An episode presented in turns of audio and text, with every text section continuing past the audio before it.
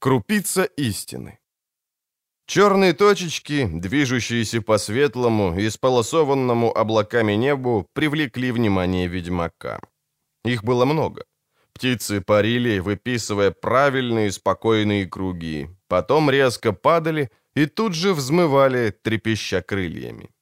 Ведьмак долго наблюдал за птицами, стараясь определить расстояние и хотя бы приблизительно время, потребное на то, чтобы преодолеть его, с поправкой на рельеф местности, густоту леса, глубину и направление яра, о существовании которого он подозревал. Наконец, откинул плащ, затянул на две дырочки ремень, наискось пересекающий грудь. Эфес и рукоять меча, висевшего за спиной, выглянули из-за правого плеча. «Накинем пару верст, плотвичка», — сказал ведьмак. «Сойдем с тракта. Сдается, пташки кружат не без причины». Кобыла, само собой, не ответила, но двинулась с места, послушная привычному голосу. «Кто знает, может, там лось валяется», — сказал Геральт. «А может, и не лось. Кто знает». Яр действительно оказался там, где он и ожидал. Ведьмак сверху окинул взглядом кроны деревьев, плотно заполняющих распадок. Однако склоны Яра были пологими, а дно сухое, без терновника и гниющих стволов. Он легко выбрался на противоположный склон. Там раскинулся березняк, за ним большая поляна, вересковые заросли и бурелом, тянущий кверху щупальца спутанных веток и корней. Птицы, спугнутые появлением верхового, взмыли выше, раскричались пронзительно, хрипло.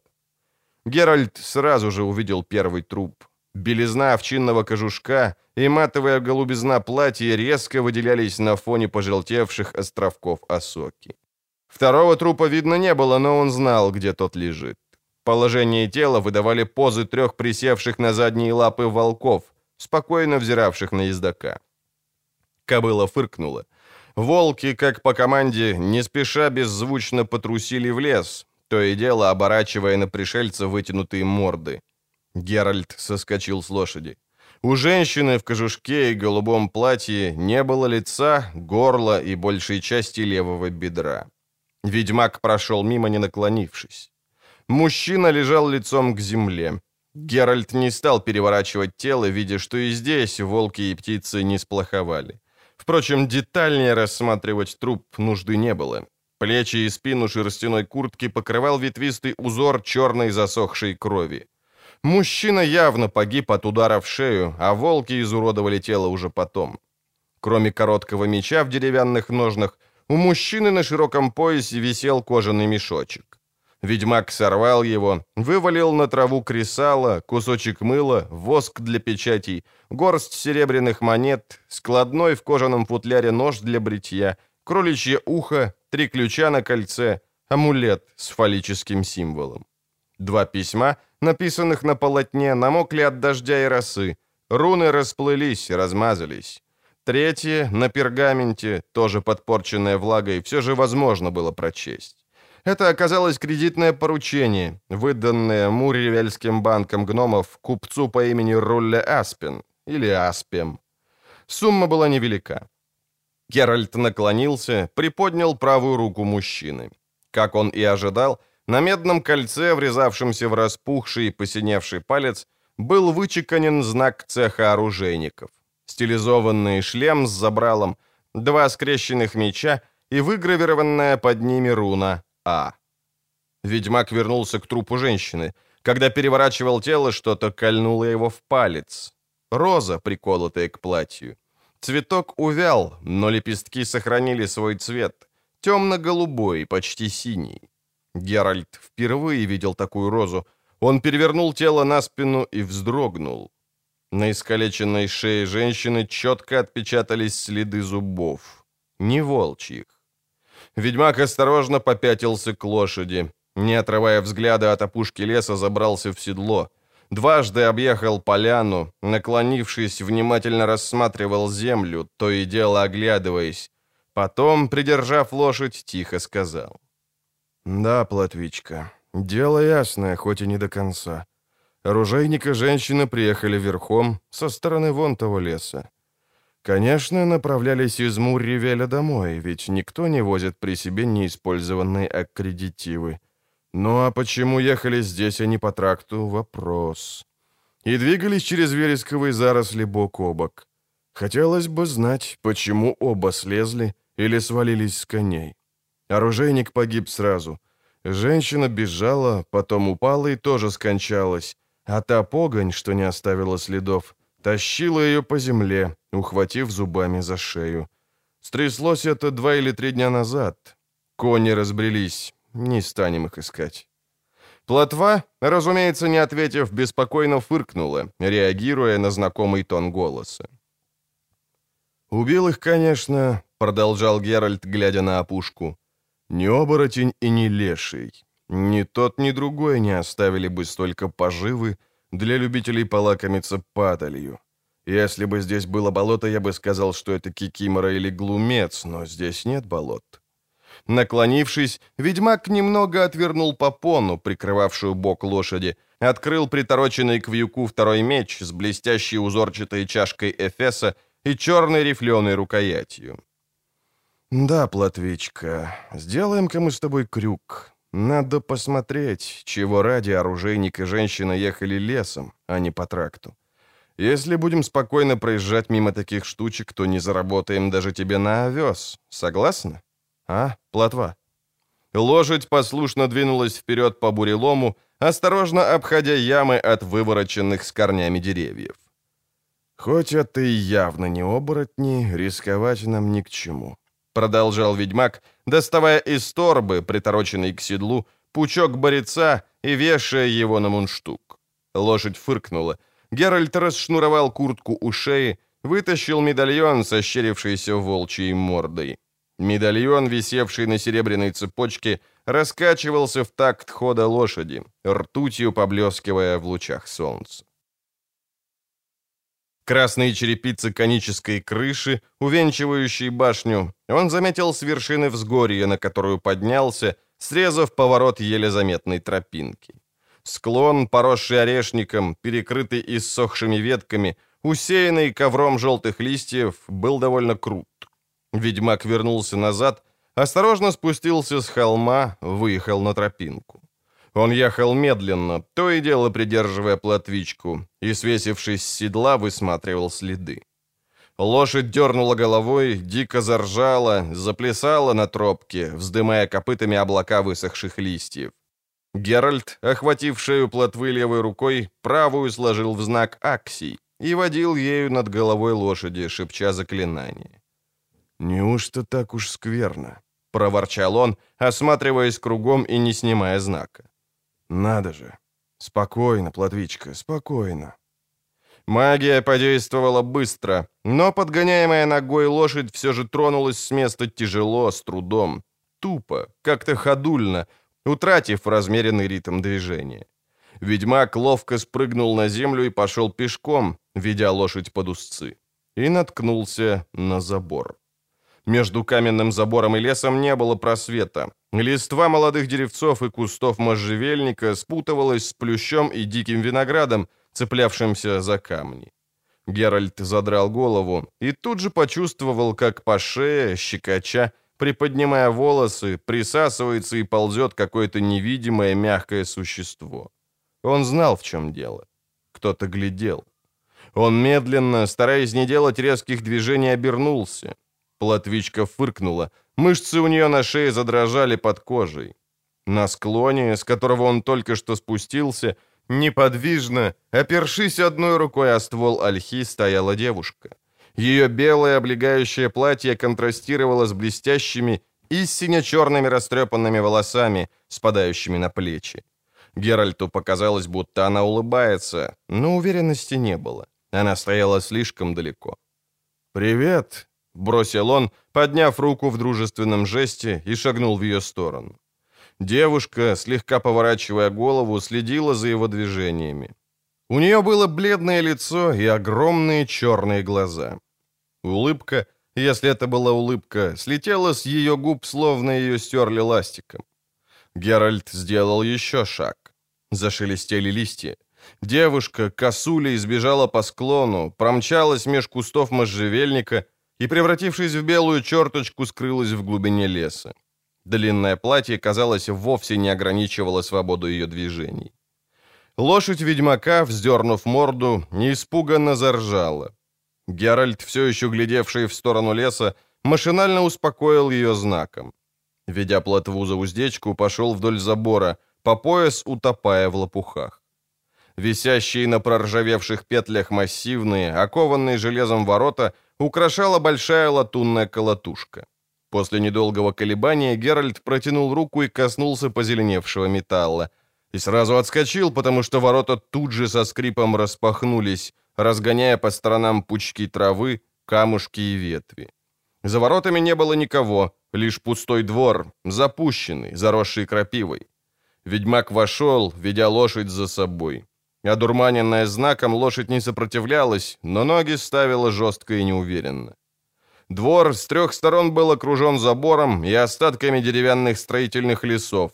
Четвертую образовывала фасадная стена здания, усеянная оспинами отвалившейся штукатурки, грязными потеками, увитая плющом. Облезлые ставни были закрыты, двери тоже. Геральт накинул поводья плотвички на столбик у ворот и медленно направился к дому по щебенчатой аллейке, проходящей вдоль низкой стенки небольшого фонтана, забитого листьями и мусором. Посередине фонтана на вычурном цоколе вздымался, выгибая к небу отбитый хвост, дельфин, вытесанный из белого камня. Рядом с фонтаном, на чем-то вроде древней клумбы, рос розовый куст. Ничем, кроме цвета, он не отличался от других кустов роз, какие доводилось видеть Геральту. Цветы были исключением. Индиго с легкой примесью пурпура на кончиках некоторых лепестков. Ведьмак коснулся одного, наклонился, понюхал. У цветков был типичный для роз, но немного более резкий запах. Дверь особняка, а одновременно и все ставни с треском распахнулись. Геральт быстро поднял голову. По аллейке, скрипя щебенкой, прямо на него перло чудище. Правая рука ведьмака мгновенно взвелась над правым плечом. В тот же миг левая рванула ремень на груди, и рукоять меча сама скользнула в руку. Клинок с шипением выскочил из ножен, описал короткий огненный полукруг и замер, уставившись концом на мчащуюся бестию. Увидев меч, чудище резко остановилось. Щебень прыснул во все стороны. Ведьмак даже не дрогнул. Существо было человекообразным, выреженным в довольно истрепанную, но хорошего качества одежду, не лишенную со вкусом подобранных, хоть и совершенно нефункциональных украшений. Однако человекообразность эта доходила лишь до грязноватого жабо, а выше вздымалась огромная косматая медвежья голова с гигантскими ушами, парой диких глазищ и жуткой пастью с кривыми клыками, в которой ярким пламенем шевелился красный язык. «Вон отсюда, смертный!» — рявкнуло чудище, размахивая лапами, но не двигаясь с места. «Сожру! Разорву в клочья!» Ведьмак не шелохнулся, не опустил меча. «Оглох, что ли? Вон, говорю, отсюда!» Зарычало чудище и исторгло из глубин своих звук, напоминающий нечто между визгом свиньи и рыком оленя-самца. Ставни залопотали и захлопали, стряхивая мусор и штукатурку с парапетов. При этом ни ведьмак, ни чудище даже не пошевелились. «Проваливай, пока мест цел!» — заорало существо, но вроде бы не так уж уверенно. «А то...» «Что «а то?» — прервал Геральт. Чудище бурно засопело, наклонило ужасную голову. «Гляньте-ка, храбрец выискался», — сказала оно спокойно, скаля клыки и глядя на Геральта кроваво-красным глазом. «Опусти свою железяку. Изволь. Может, еще не усек, что ты находишься во дворе моего личного дома, или там, откуда ты родом, принято угрожать хозяевам мечами на их собственных подворьях?» «Принято», — сказал Геральт. «Но только тем хозяевам, которые приветствуют гостей ревом и посулами разорвать в клочья». «Ишь ты!» — занервничало чудище. «Еще и оскорбляет, бродяга. Тоже мне гость сыскался. Прет во двор, чужие цветы вытаптывает. Распоряжается как дома и думает, что ему немедля поднесут хлеб-соль. Тфу на тебя!» Чудище сплюнуло, засопело и захлопнуло пасть. Нижние клыки остались снаружи, придавая ему вид кабана-одиночки. «Ну и что?» — сказал ведьмак. «Так и будем стоять?» «А есть другие предложения? Лечь?» — хохотнуло чудище. «Говорю же, спрячь железяку!» Ведьмак ловко засунул оружие в ножны на спине, не опуская руки, погладил оголовок, торчащий выше плеча. «Желательно», — сказал он, — «чтоб ты не делал слишком резких движений. Этот меч можно вынуть в любой момент и быстрее, чем думаешь». «Видел», — кашлянуло чудище. «Если б не это, ты уже давно был бы за воротами с отметиной моего каблука на заднице. Чего тебе тут надо? Откуда ты взялся?» «Заплутал», — сказал ведьмак. «Заплутал», — повторило чудище, грозно скривив пасть. «Ну так выплутывайся. За ворота, стало быть. Обороти левое ухо к солнцу и так и держись. Попадешь на тракт. Ну, чего ждешь?» «Вода тут есть?» — спокойно спросил Геральт. «Лошадь пить хочет. Да и я тоже, если тебе это не в тягость». Чудище переступило с ноги на ногу, почесало ухо. «Слушай, ты, ты что, меня в самом деле не боишься?» «А надо?» Чудище оглянулось, откашлялось, размашисто подтянуло широкие штаны. «Ладно, чего уж. Гость в дом. Не каждый день встречается человек, который, увидев меня, не драпанул бы или не свалился без чувств. Ну, добро. Ежели ты усталый, но порядочный путник, приглашаю. Но, ежели разбойник или вор, знай, дом выполняет мои приказы. За этими стенами командую я!» Он поднял косматую лапу. Ставни тут же заколотились о стену, а в каменном горле дельфина что-то глухо забулькало. «Приглашаю», — повторил он. Геральт не пошевелился, внимательно глядя на него. «Один живешь?» «А тебе какое дело с кем?» Зло проговорило чудище, разевая пасть, а потом громко расхохоталось. «Ха-ха, понимаю. Небось, думаешь, держу сорок молодцев, красавцев вроде меня. Нет, не держу. Ну так как, черт побери, воспользуешься приглашением от чистого сердца? Ежели нет, то ворота вон там, как раз за твоим задом». Геральт сдержанно поклонился и сухо ответил. «Принимаю приглашение. Закон гостеприимства не нарушу». «Мой дом, твой дом», — ответило чудище столь же сухо. «Прошу сюда. А кобылу там поставь, у колодца». Дом внутри тоже требовал солидного ремонта, однако в нем было в меру чисто и опрятно. Мебель вышла, вероятно, из рук хороших мастеров, даже если это и произошло давным-давно. В воздухе витал ощутимый запах пыли. Было темно. «Свет!» — буркнуло чудище, и лучина, воткнутая в железный захват, незамедлительно вспыхнула и выдала пламя и копоть. «Недурственно», — бросил ведьмак. «И всего-то — захохотало чудище. «Похоже, тебя чем попало не проймешь. Я же сказал, дом выполняет мои приказы. Прошу сюда. Осторожней, лестница крутая. Свет!» На лестнице чудище обернулось. «А что это у тебя на шее болтается, гостюшка, а? Посмотри». Чудище взяло медальон в лапу, поднесло к глазам, слегка натянув цепочку на шее Геральта. «У этого животного неприятное выражение э, лица. Что это?» «Цеховой знак». «А, вероятно, твое ремесло намордники. Прошу сюда. Свет!» Середину большой комнаты, в которой не было ни одного окна, занимал огромный дубовый стол, совершенно пустой, если не считать большого подсвечника из позеленевшей латуни, увитого фестонами застывшего воска.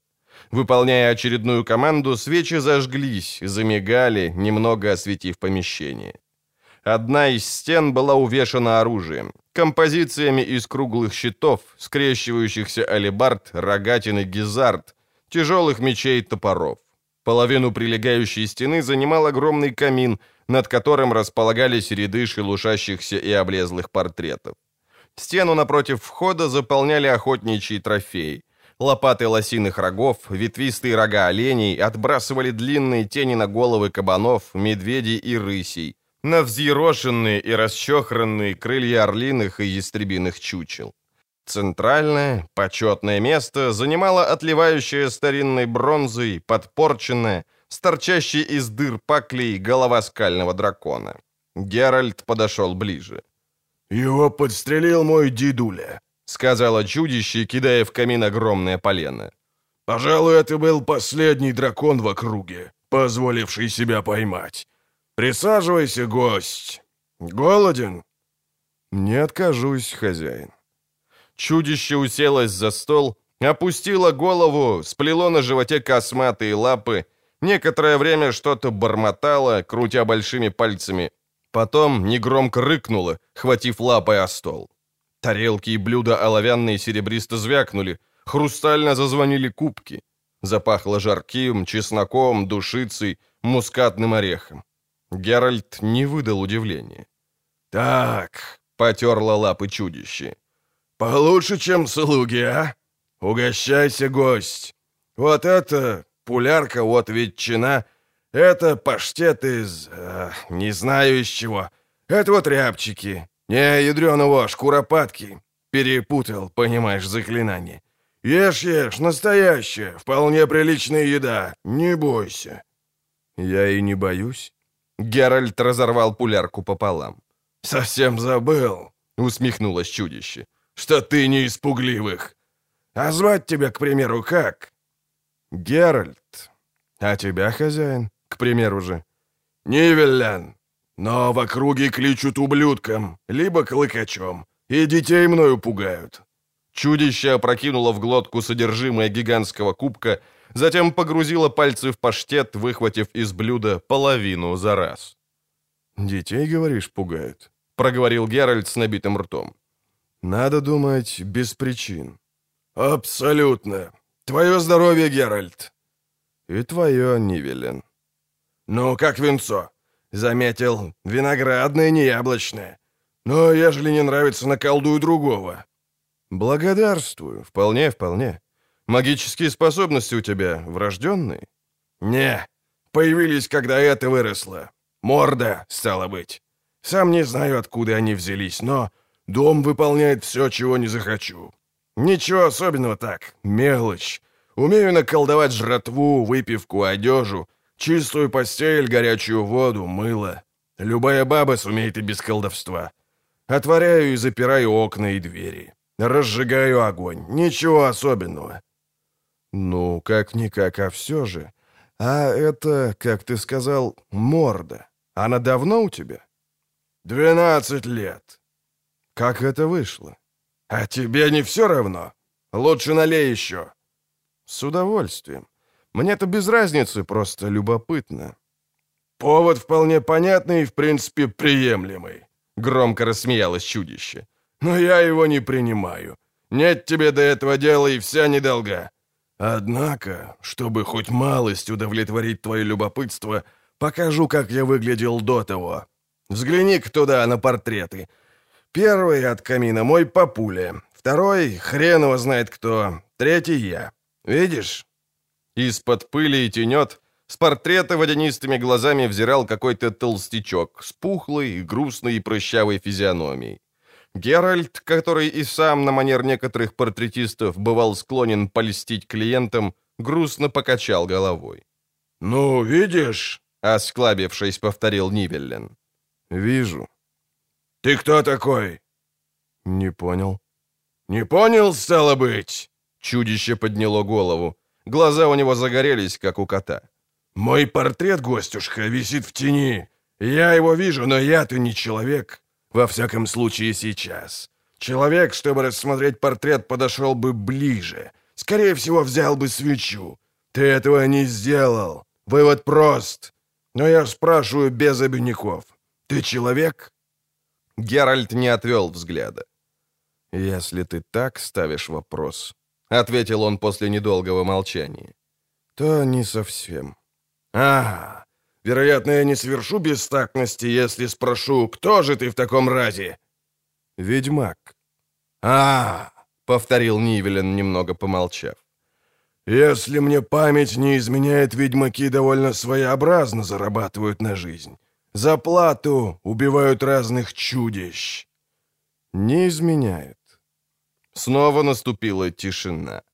Языки пламени пульсировали, устремлялись вверх тонкими усиками огня, отражались блестками в резном хрустале кубков, в каскадах воска, стекающего по подсвечнику. Нивеллен сидел неподвижно, слегка шевеля огромными ушами. «Допустим», — сказал он наконец, — «ты ухитришься вытащить меч прежде, чем я на тебя прыгну. Допустим, даже успеешь меня полоснуть.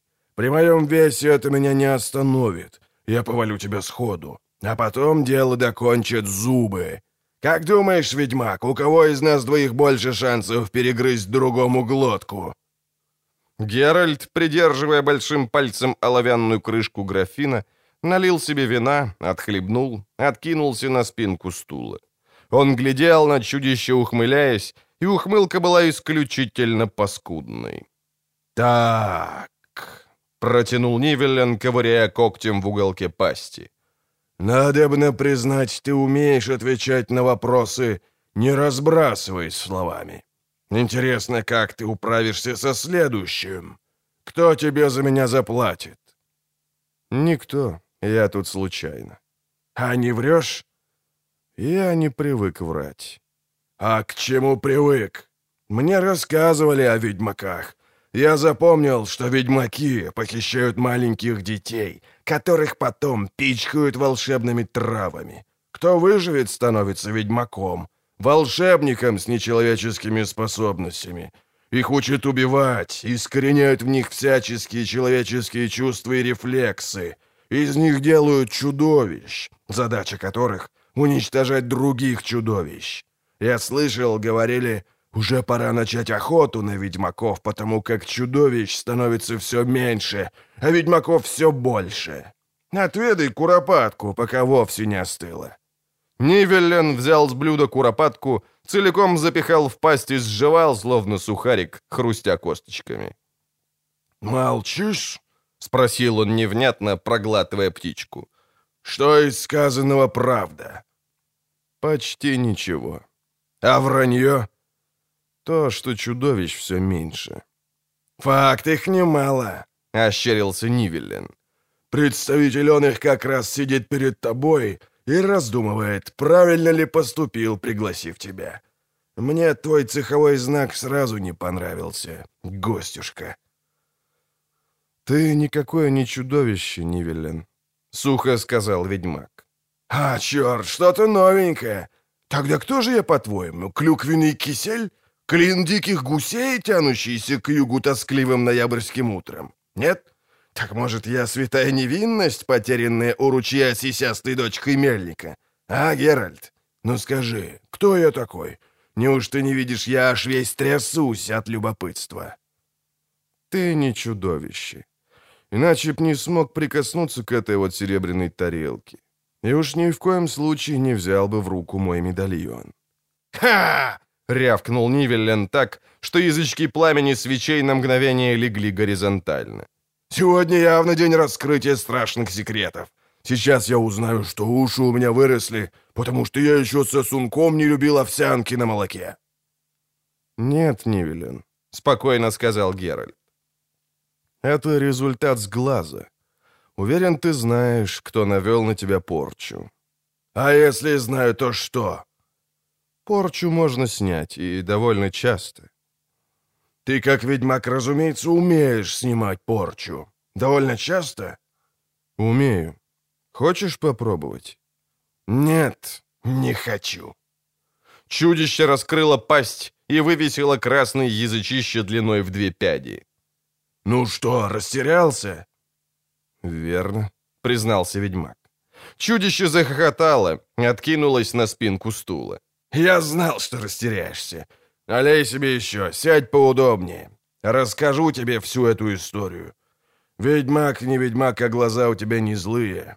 А мне, видишь ли, Поболтать приспичило. Налей себе». «Уже нечего наливать-то». «Дьявольщина!» — откашлялось чудище, потом снова хватануло лапой по столу. Рядом с двумя пустыми графинами неведомо откуда появился большой глиняный кувшин в ивовой оплетке. Нивелин сорвал клыками восковую печать. «Как ты, вероятно, заметил?» — начал он, наполняя кубки. «Округа довольно пустынна. До ближайших людских поселений идти да идти. Потому, как понимаешь, папуля с дедулей в свое время особой любовью ни у соседей, ни у проезжих купцов не пользовались. Каждый, кто сюда заворачивал, в лучшем случае расставался с имуществом, если папуля примечал его с башней. А несколько ближних поселков сгорели, потому как папуля, вишли, решил, что они задерживают оброк. Мало кто любил моего папулю, кроме меня, разумеется. Я страшно плакал, когда однажды на вазу доставили то, что осталось от моего папочки после удара двурушным мечом. Дедуля в ту пору уже не разбойничал, потому что с того дня, как получил по черепушке железным шестопером, жутко заикался, пускал слюни и редко когда вовремя успевал добежать до сортира. Получилось, что мне, как наследнику, досталось возглавить дружину. «Молод я тогда был», — продолжал Нивеллен. «Прямо молокосос, так что парни из дружины мигом меня окрутили. Командовал я ими как понимаешь, не лучше, чем, скажем, поросенок волчьей стаей. Вскоре начали мы вытворять такое, чего папочка, будь он жив, никогда б не допустил. Опускаю детали, перехожу сразу к сути. Однажды отправились мы аж под самый Гелебол, что под Миртом, и грабанули храм. Вдобавок ко всему была там еще и молоденькая жричка. «Что за храм, Нивелин?» Хрен его знает. Но, видать, скверный был храм. Помню, на алтаре лежали черепа и маслы. Горел зеленый огонь. Воняло жуть, но ближе к делу. Парни прижали жричку, стянули с нее одежку, а потом сказали, что, мол, пора бы мне уже стать мужчиной. Ну, я и стал, сопляк дурной. В ходе становления жричка плюнула мне в морду и что-то выкрикнула. «Ну?» «Что я чудище в человечьей шкуре, что буду чудищем из чудищ. Что-то о любви, о крови. Не помню. Кинжальчик маленький был такой у нее, кажется, в прическе спрятан. Она покончила с собой, и тут... Драпанули мы оттуда, Геральт, так что чуть коней не загнали. Нет, скверный был храм. Продолжай. Дальше было так, как сказала жречка. Дня через два просыпаюсь утром, а слуги, как меня увидели, в рев, и в ноги бац! Я к зеркалу. Понимаешь, Геральт, запаниковал я. Случился со мной какой-то припадок, помню, как сквозь туман. Короче говоря, трупы. Несколько. Хватал все, что только под руку попадало, и вдруг стал страшно сильным. А дом помогал как мог. Двери хлопали, предметы по воздуху летали, огонь метался. Кто успел, сбежал. Тетушка, кузина, парни из дружины, да что там. Сбежали даже собаки, воя и поджимая хвосты. Убежала моя кошечка, обжорочка. Со страху удар хватил даже тетушкиного попугая. И вот остался я один, рыча, воя, психуя, разнося в пух и прах, что не попадя, в основном зеркала. Нивеллен помолчал, вздохнул, шмыгнул носом и продолжил. Когда приступ прошел, было уже поздно что-нибудь предпринимать. Я остался один. Никому не мог объяснить, что у меня изменилась только внешность, что хоть и в ужасном виде, остался я по-прежнему всего лишь глупым пацаном, рыдающим в пустом замке над телами убитых слуг. Потом пришел жуткий страх. Вот вернутся те, что спаслись, и прикончат меня, прежде чем я успею растолковать. Но никто не вернулся. Уродец замолчал, вытер нос рукавом. «Не хочется вспоминать те первые месяцы, Геральт. Еще и сегодня трясет меня. Давай ближе к делу. Долго, очень долго сидел я в замке, как мышь под метлой, не высовывая носа со двора. Если кто-нибудь появлялся, а случалось это редко, я не выходил. Велел дому хлопнуть несколько раз ставнями, либо рявкал через водосточную трубу, и этого обычно хватало, чтобы от сбежавшего посетителя только туча пыли осталась. Но вот однажды выглянул я в окно и вижу. Как ты думаешь, что? Какой-то толстяк срезает розы с тетушкиного куста. А надо бы на тебя знать, что это не хухры-мухры, а голубые розы из Назаира. Саженцы привез еще дедуля. Злость меня взяла. Выскочил я во двор. Толстяк, как только голос обрел, который потерял, увидев меня, провизжал, что хотел я всего лишь взять несколько цветков для дочурки и умолял простить его, даровать жизнь и здоровье. Я уже приготовился было выставить его за главные ворота, но тут кольнуло меня что-то. И вспомнил я сказку, которую когда-то рассказывала Леника, моя няня, старая тетеха. «Черт побери», — подумал я, — «вроде бы красивые девушки могут превратить лягушку в принца или наоборот, так может...» Может, в этой брехне есть хоть крупица истины? Какая-то возможность. Подпрыгнул я на две сажени. Зарычал так, что дикий виноград посыпался со стены рявкнул. «Дочка или жизнь?» Ничего лучшего в голову не пришло. И тут купец, а это был купец, кинулся в рев, а потом признался, что доченьки его всего восемь годков. Ну, смешно, а? Нет. Вот и я не знал, смеяться мне или плакать над своей паскудной судьбой. Жаль мне стало купца. Смотреть было тошно, как он трясется. Пригласил его в дом, угостил, а на прощание насыпал в мешок золота до камушков. А надо бы на тебе знать, что в подвалах еще с популенных времен оставалось много добра. Я не очень-то знал, что с этим делать, так что мог позволить себе широкий жест. Купец просиял, благодарил, аж всего себя оплевал. Видно, где-то похвалился своим приключением потому что не прошло и двух месяцев, как прибыл сюда другой купец. Прихватил большой мешок и дочку, тоже немалую. Нивеллен вытянул ноги под столом, потянулся, так что затрещал стул. Мы быстренько договорились с тем торгашом. Решили, что он оставит мне дочурку на год. Пришлось помочь ему закинуть мешок на мула, сам бы он не управился. А девушка? Сначала, увидев меня, лишилась чувств. Думал, я ее съем. Но через месяц мы уже сидели за одним столом, болтали и совершали долгие прогулки. Но хоть она была вполне мила и, на удивление, толкова, язык у меня заплетался, когда я с ней разговаривал. Понимаешь, Геральт, я перед девчатами всегда робел. Надо мной потешались даже девки из хлевы, те, у которых вечно ноги в навозе, и которых наши дружинники крутили как хотели, и так, и эдак, и наоборот. Тогда же они надо мной смеялись. «Чего же ждать теперь-то?» — думал я. «С этакой мордой!» Я даже не решился сказать ей, чего ради так дорого заплатил за один год ее жизни. Год этот тянулся, как вонь за народным ополчением — и, наконец, явился купец и забрал ее.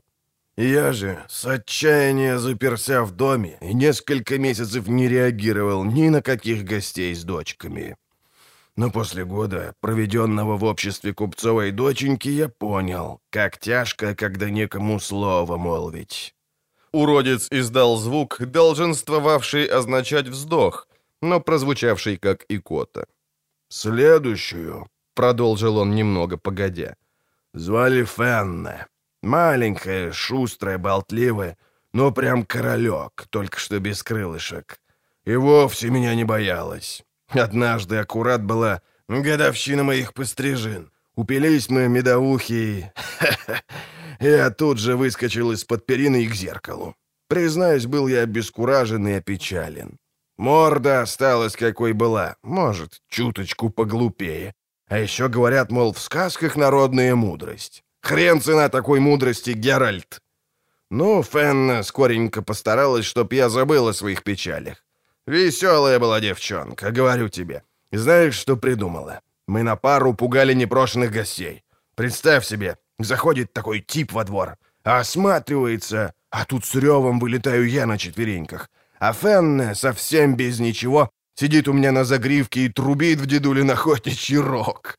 Нивелен затрясся от смеха, сверкнув белизной клыков. «Фенне», — продолжал он, — «прожила у меня целый год. Потом вернулась в семью с крупным приданым. Ухитрилась выйти замуж за какого-то шинкаря. Вдовца. Продолжай, Нивелин, это интересно. Да, сказала чудище, скребя за ушами. Ну-ну. Очередная примула. Была дочка искудевшего рыцаря. У рыцаря, когда он пожаловал сюда, был только тощий конь. Проржавевшей керасой был он невероятно длинным. Грязный, как навозная куча, и источал такую же вонь. Примулу, даю руку на отсечение, видно, зачали, когда папочка был на войне, потому как была она вполне ладненькая. И в ней я тоже не возбуждал страха. И неудивительно, потому что по сравнению с ее родителем я мог показаться вполне даже ничего. У нее, как оказалось, был изрядный темперамент. Да и я, обретя веру в себя, тоже маху не дал. Уже через две недели у нас с Примулой установились весьма близкие отношения, во время которых она любила дергать меня за уши и выкрикивать «Загрызи меня, зверюга! Разорви меня, бестия!» и тому подобные идиотизмы. В перерывах я бегал к зеркалу, но, представь себе, Геральт, поглядывал в него с возрастающим беспокойством, потому как я все меньше жаждал возврата к прежней, менее работоспособной, что ли, форме. Понимаешь, раньше я был какой-то растяпистый, а стал мужиком хоть куда. То, бывало, постоянно болел, кашлял, и из носа у меня текло. Теперь же никакая холера меня не брала. А зубы... Ты не поверишь, какие у меня были скверные зубы. А теперь могу ножку от стула перегрызть. Скажи, хочешь, чтоб я перегрыз ножку от стула, а? Не хочу. «А, может, так-то оно и лучше», — разъявил пасть уродец. Девочек веселило, как я с мебелью управлялся, и в доме почти не оставалось целых стульев. Нивеллен зевнул, при этом язык свернулся у него трубкой.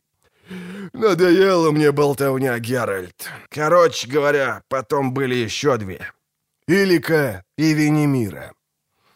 Все шло как обычно, тоска, Сначала смесь страха и настороженности, потом проблеск симпатии, подпитываемый мелкими, но ценными сувенирчиками.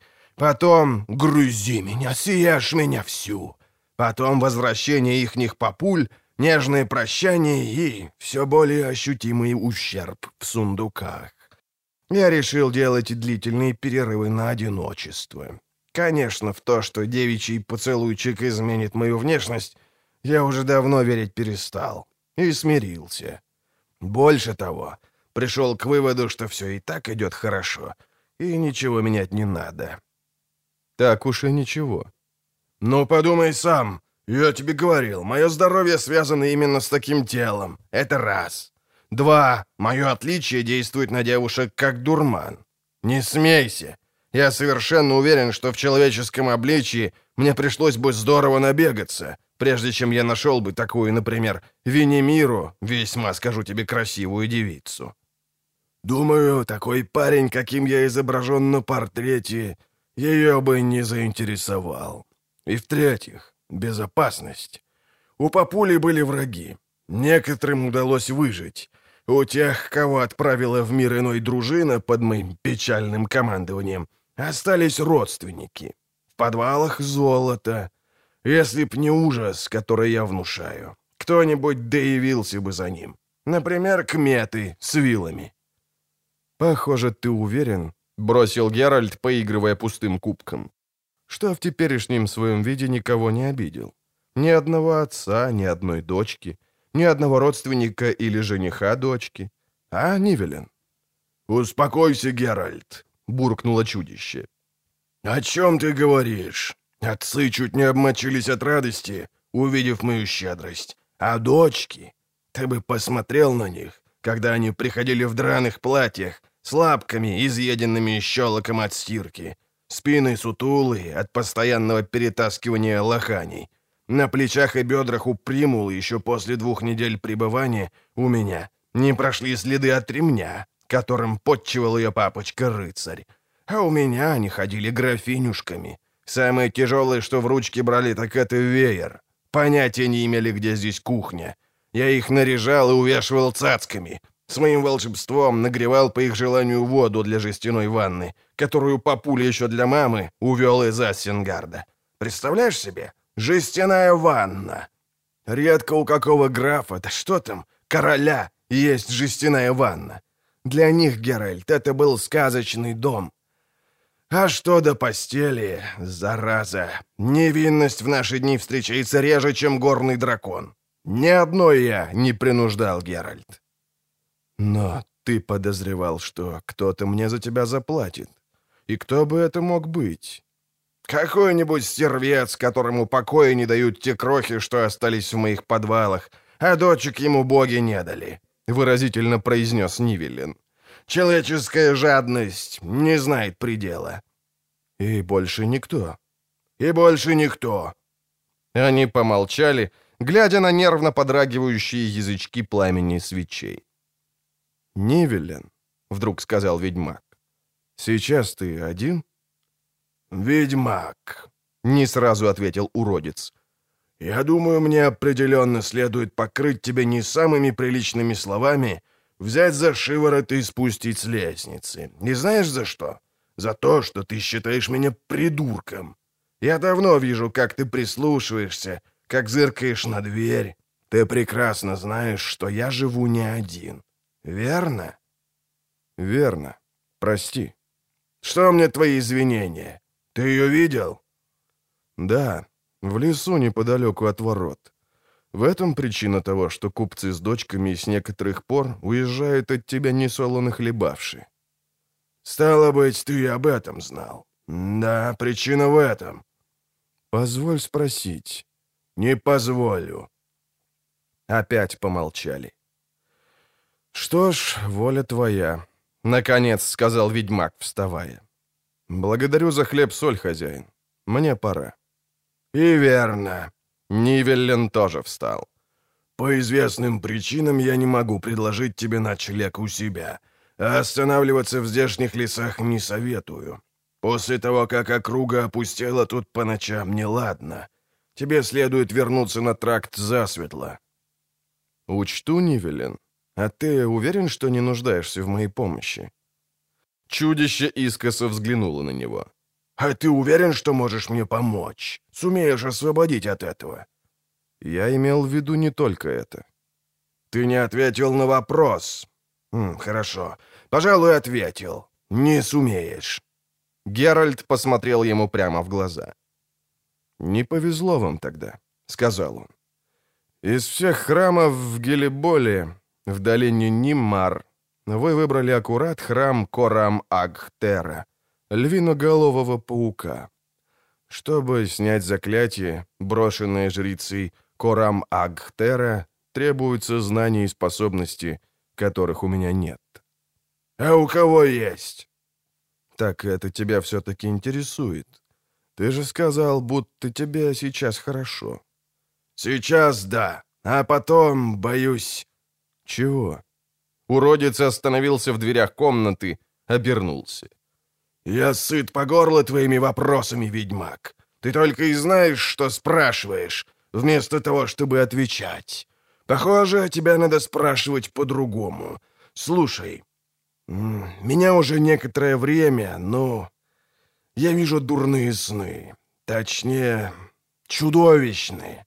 Как думаешь, только коротко? Я напрасно чего-то боюсь?» А проснувшись, ты никогда не замечал, что у тебя грязные ноги? Не находил иголок в постели? Нет. А... Нет, пожалуйста, короче. Правильно делаешь, что боишься. С этим можно управиться? Пожалуйста, короче. Нет. Наконец-то. Пошли, я тебя провожу. Во дворе, пока Геральт поправлял вьюки, Нивелен погладил кобылу по ноздрям, похлопал по шее. Платвичка, радуясь ласке, наклонила голову. «Любят меня зверушки», — похвалился Нивелен. «Да и я их люблю. Моя кошка-обжорочка, хоть и сбежала вначале, потом все же вернулась. Долгое время это было единственное живое существо, моя спутница недоли. Верена тоже». Он осекся, скривил морду. «Тоже любит кошек?» — не усмехнулся Геральт. «Птиц!» — ощерился Нивеллен. «Проговорился, язвиво.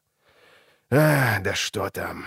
Это никакая не новая купеческая дочка, Геральт, и не очередная попытка найти крупицу истины в старых небылицах. Это нечто посерьезнее. Мы любим друг друга. Если засмеешься, получишь по мордасам». Геральт не засмеялся. «Твоя Вериана — сказал он. «Скорее всего, русалка, знаешь?» «Подозреваю. Худенькая, черненькая. Говорит редко, на языке которого я не знаю. Человеческую пищу не ест. Целыми днями пропадает в лесу, потом возвращается. Это типично?» «Более-менее». Ведьмак затянул подпругу. «Ты верно думаешь, что она не вернулась бы, если бы ты стал человеком?» «Уверен. Знаешь, как русалки избегают людей? Мало кто видел русалку вблизи. А я и Вериена. Ах, язви ее. Ну, бывай, Геральт. Бывай, Нивеллен. Ведьмак дал кобыле в бок и направился к воротам. Урод плелся сбоку. «Геральт!» «М? Я не так глуп, как ты думаешь. Ты приехал следом за купцом, который тут недавно побывал. С ним что-то случилось?» «Да». «Он был у меня три дня назад, с дочкой. Впрочем, не из лучших. Я велел дому запереть все двери и ставни. Не подавал признаков жизни. Они покрутились по двору и уехали. Девушка сорвала розу с тетушкиного куста и приколола к платью. Ищи их в другом месте. Но будь осторожен, это скверные места.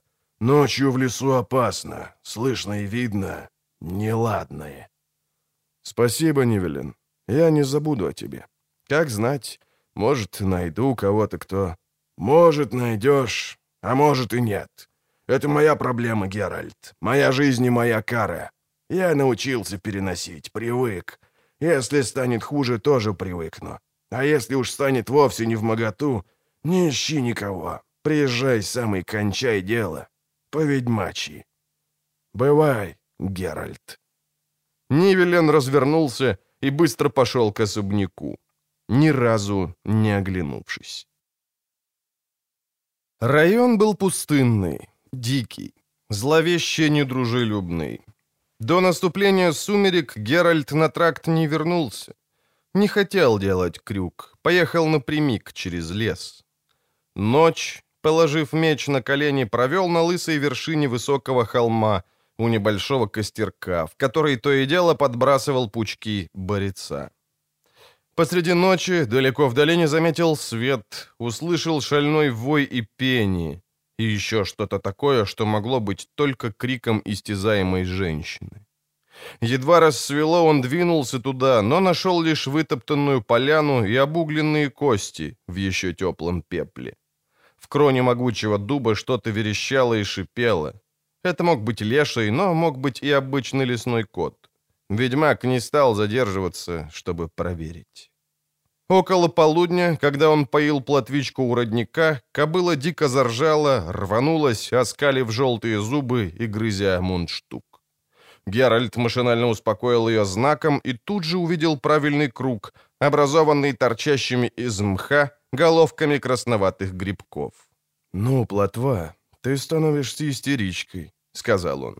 «Ведь нормальный же ведьмин круг. Что еще за сцены?» Кобыла фыркнула, повернувшись к нему мордой.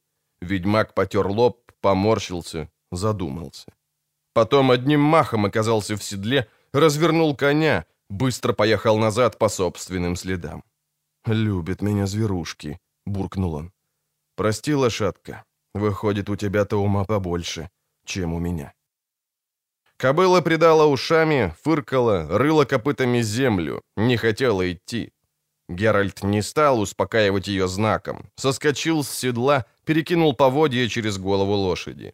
На спине у него был уже не старый меч в ножнах из кожи ящера, а блестящее красивое оружие с крестовой гардой и изящной, хорошо отбалансированной рукоятью, оканчивающейся шаровым эфесом из белого металла.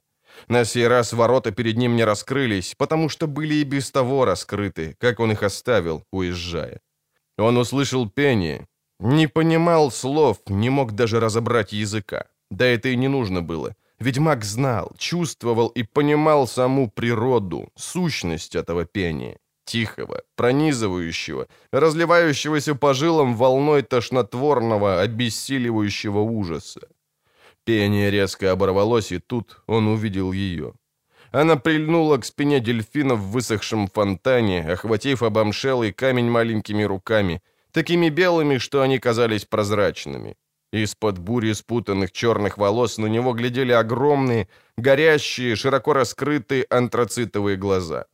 Геральт медленно приближался мягкими пружинищими шагами, обходя фонтан полукругом со стороны забора, мимо куста голубых роз.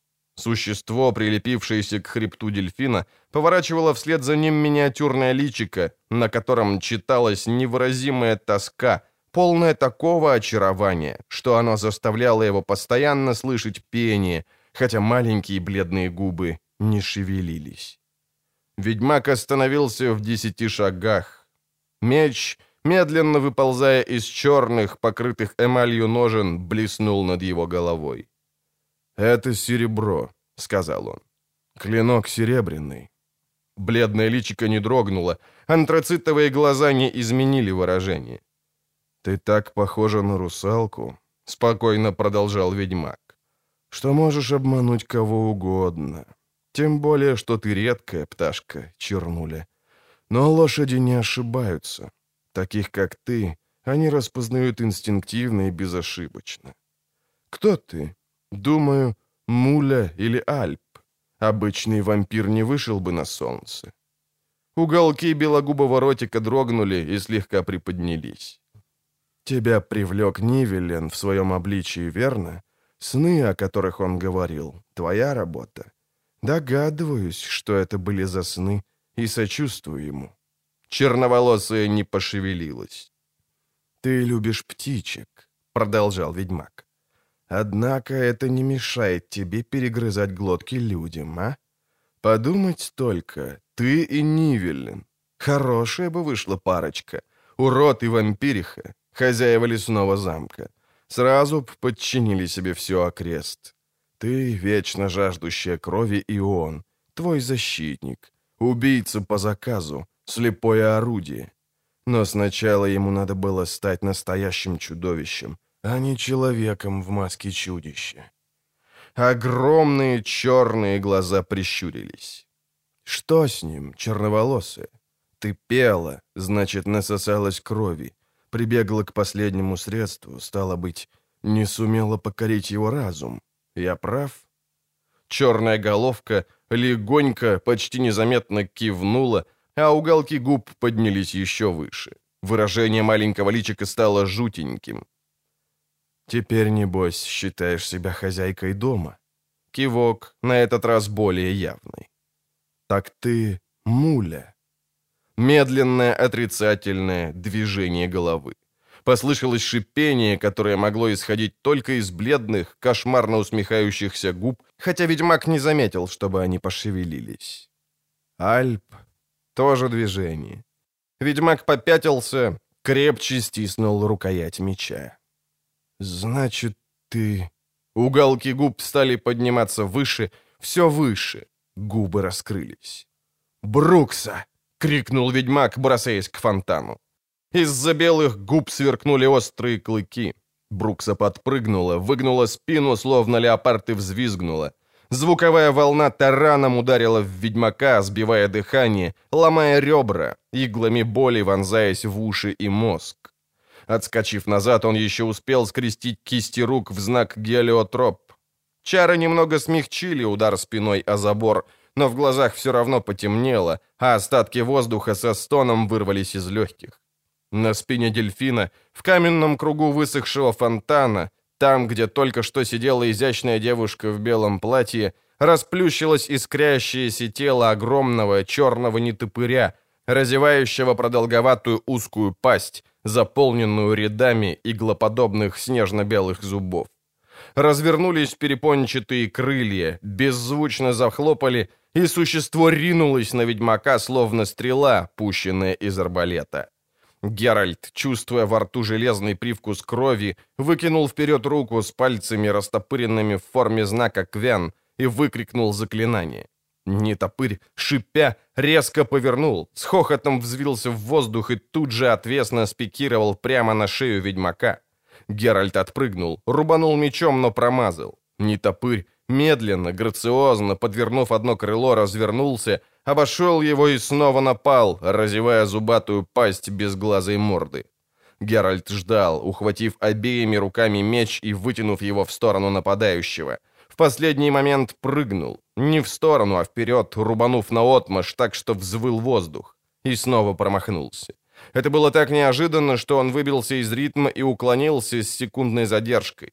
В тот же миг когти бестии вцепились ему в щеку, а бархатное влажное крыло принялось хлестать по шее. Ведьмак развернулся на месте, перенес вес тела на правую ногу, резко ударил назад и в третий раз не достал фантастически подвижного зверя. Нетопырь замахал крыльями, взлетел, помчался к фонтану. В тот момент, когда кривые когти заскрежетали по камням облицовки, жуткая, истекающая слюной пасть уже расплывалась, изменялась, исчезала, хотя проявляющиеся на ее месте бледные губки все еще не прикрывали убийственных клыков. Брукса, пронзительно, модулируя голос, завыла — уставилась на ведьмака ненавидящими глазами и снова взвыла. Удар волны был так силен, что переборол знак. В глазах Геральта завертелись черные и красные круги, в висках и темени заломило. Сквозь боль, высверливающую уши, он услышал голоса, стоны и вопли, звуки флейты и гобоя, гул вихря. Кожа на лице занемела. Тряся головой, он упал на одно колено. Черный нетопырь беззвучно плыл к нему, разевая на лету зубастую пасть. Геральт, хоть и выбитый из колеи волной рева, среагировал автоматически. Вскочил, молниеносно подстраивая ритм движений к скорости полета чудища. Сделал три шага вперед, вольт и полуоборот, и сразу же после этого быстрый, как мысль, удар. Острие не встретило сопротивления, почти не встретило. Он услышал вопль, но на этот раз вопль боли, вызванный прикосновением серебра. Брукса, воя, прилипла к спине дельфина. Немного выше левой груди на белом платье расплывалось красное пятно под рассечкой не больше мизинца длиной. Ведьмак заскрежетал зубами. Удар, который должен был располосовать бестию, обернулся всего лишь царапиной. «Ори, вампириха!» — буркнул он, оттирая кровь со щеки. «Визжи, теряй силы, и тогда уж я срублю твою прелестную головку. Ты ослабнешь первым, колдун. Убью. Губы не пошевелились, но ведьмак отчетливо слышал слова. Они звучали у него в мозгу, глухо звеня, словно из-под воды. «Посмотрим», — процедил он и, наклонившись, направился к фонтану. «Убью, убью, убью. Увидим, «Верена!» Нивелен, наклонив голову, обеими руками вцепившись в дверную коробку, выполз из дома. Покачиваясь, двинулся к фонтану, неуверенно размахивая лапами. Полы куртки были заляпаны кровью. «Верена!» — снова рявкнул он. Брукс резко повернула голову. Геральт, занеся меч для удара, прыгнул к ней, но она среагировала гораздо быстрее. Резкий вопль, и очередная волна сбила ведьмака с ног. Он рухнул навзничь, пополз по гравию дорожки. Брукса выгнулась, напружинилась для прыжка. Клыки у нее заблестели разбойничьими стилетами. Нивелен, раскинув лапы, как медведь, пытался ее схватить, но она рявкнула ему прямо в морду, откинув на несколько сажен к деревянным лесам у стены, которые тут же с диким треском сломались, похоронив его под кучей досок. Геральт, уже вскочив, мчался полукругом, обходя двор, стараясь отвлечь внимание Бруксы от Нивелена. Брукса, шурша белым платьем, неслась прямо на него, легко, как бабочка, едва касаясь земли. Она уже не вопила и не пыталась трансформироваться. Ведьмак знал, что она устала, но знал и то, что даже уставшая она по-прежнему смертельно опасна. За спиной Геральта Нивеллен, рыча, ворочался под досками. Геральт отскочил влево, завертел мечом, дезориентируя Бруксу. Она двинулась к нему, белая, страшная, растрепанная. Он недооценил ее. Она снова завопила. Он не успел сотворить знак. Отлетел назад, ударился спиной о стену. Боль в позвоночнике пронзила ведьмака, парализовала руки, подсекла колени. Он упал на четвереньки. Брукса, певуче прыгнула к нему. «Берена!» — рявкнул Нивеллен. Она обернулась, и тогда Нивеллен с размаху вонзил ей между грудей обломанный острый конец трехметровой жерди. Она не крикнула, только вздохнула. Ведьмак, слыша этот звук, задрожал. Так они и стояли, Нивелен на широко расставленных ногах, обеими руками державший жерть, конец которой он зажал под мышкой, и Брукса, словно белая бабочка на шпильке, на другом конце жерди, тоже ухватившаяся за нее обеими руками. Брукса душераздирающе охнула и вдруг сильно нажала на жерть. Геральт увидел, как на ее спине, на белом платье расцвело красное пятно, из которого в потоке крови мерзко и страшно вылезает обломанный острый конец. Нивеллен крикнул, сделал шаг назад, потом второй и начал быстро пятиться, но не отпускал жерди, таща за собой пробитую на вылет Бруксу. Еще шаг, и он уперся спиной в стену. Конец жерди, который он держал под мышкой, скрипнул о кирпичи. Брукса медленно, как-то даже нежно передвинула маленькие ладони вдоль жерди, вытянула руки на всю длину, сильно ухватилась за жерть и нажала снова. Уже почти метр окровавленного дерева торчал у нее из спины — Глаза были широко раскрыты, голова откинута назад. Вздохи стали чаще, ритмичнее, переходя в стон. Геральт встал, но зачарованный тем, что видит по-прежнему, не мог ни на что решиться. И тут услышал слова, гудящие внутри черепа, словно под сводом холодного и мокрого подвала. «Мой или ничей, люблю тебя, люблю». Снова страшный, прерывистый, захлебывающийся кровью вздох. Брукс рванулась, передвинулась вдоль жерди, протянула руки. Нивеллян отчаянно зарычал, не отпуская жерди, пытаясь отодвинуть Бруксу как можно дальше. Напрасно. Она еще больше переместилась вперед, схватила его за голову. Он пронзительно взмыл, замотал косматой головой. Брукса подтянулась еще ближе, наклонила голову к горлу Нивелена. Клыки сверкнули ослепительной белизной. Геральт прыгнул. Прыгнул, как высвобожденная пружина. Каждое движение, каждый шаг, который следовало теперь сделать, были его натурой, были заучены, неотвратимы, автоматичны и смертельно верны. Три быстрых шага. Третий, как сотни подобных шагов до того, кончился на левой ноге могучим, решительным движением. Поворот туловища, резкий, с размаху удар. Он увидел ее глаза. Ничто уже не могло измениться. Услышал ее голос. Впустую. Он крикнул, чтобы заглушить слово, которое она повторяла. Напрасно. Он рубанул. Рубанул уверенно, как сотни раз до того, серединой лезвия, и тут же, не сбавляя ритма, сделал четвертый шаг и полуоборот. Клинок в конце полуоборота, уже освободившийся, двинулся следом за ним, сверкая, увлекая за собой шлейф красных капель. Волосы цвета вороного крыла заволновались, развиваясь, плыли в воздухе, плыли, плыли, плыли, Голова упала на гравий. Чудовищ все меньше? А я? Кто такой я? Кто кричит? Птицы? Женщина в кожухе и голубом платье? Роза из Назаира? Как тихо, как пусто, какая пустота во мне. Нивеллен, свернувшись клубком, сотрясаемый спазмами и дрожью, лежал у стены дома в крапиве, обхватив голову руками. «Встань», — сказал ведьмак. Молодой, красивый, крепко сложенный мужчина с белой кожей, лежавший у стены, поднял голову, осмотрелся невидящим взглядом.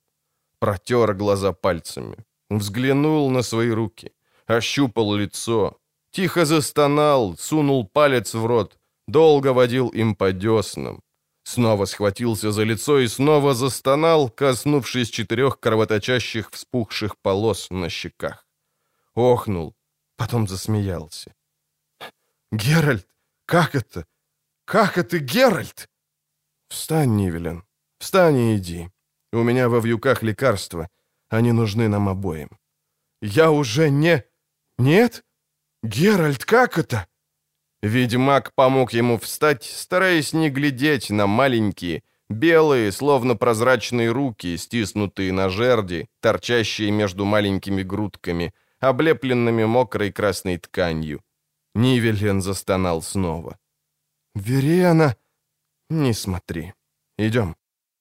Они пересекли двор, прошли мимо куста голубых роз, поддерживая друг друга. Нивелен не переставал ощупывать лицо свободной рукой.